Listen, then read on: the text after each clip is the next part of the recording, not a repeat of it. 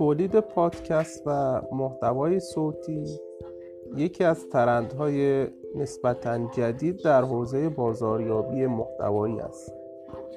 و هر روزه کسب و کارهای بیشتری به آن روی می آورند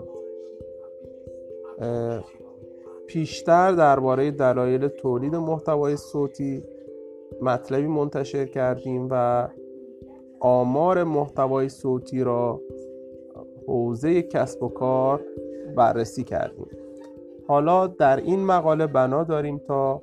کار با انکر یکی از محبوب ترین سرویس های انتشار پادکست و محتوای صوتی رو به شما آموزش بدیم. انکر یه وبسایت خلاق پیشرو آسان جذاب و مهمتر از همه رایگان برای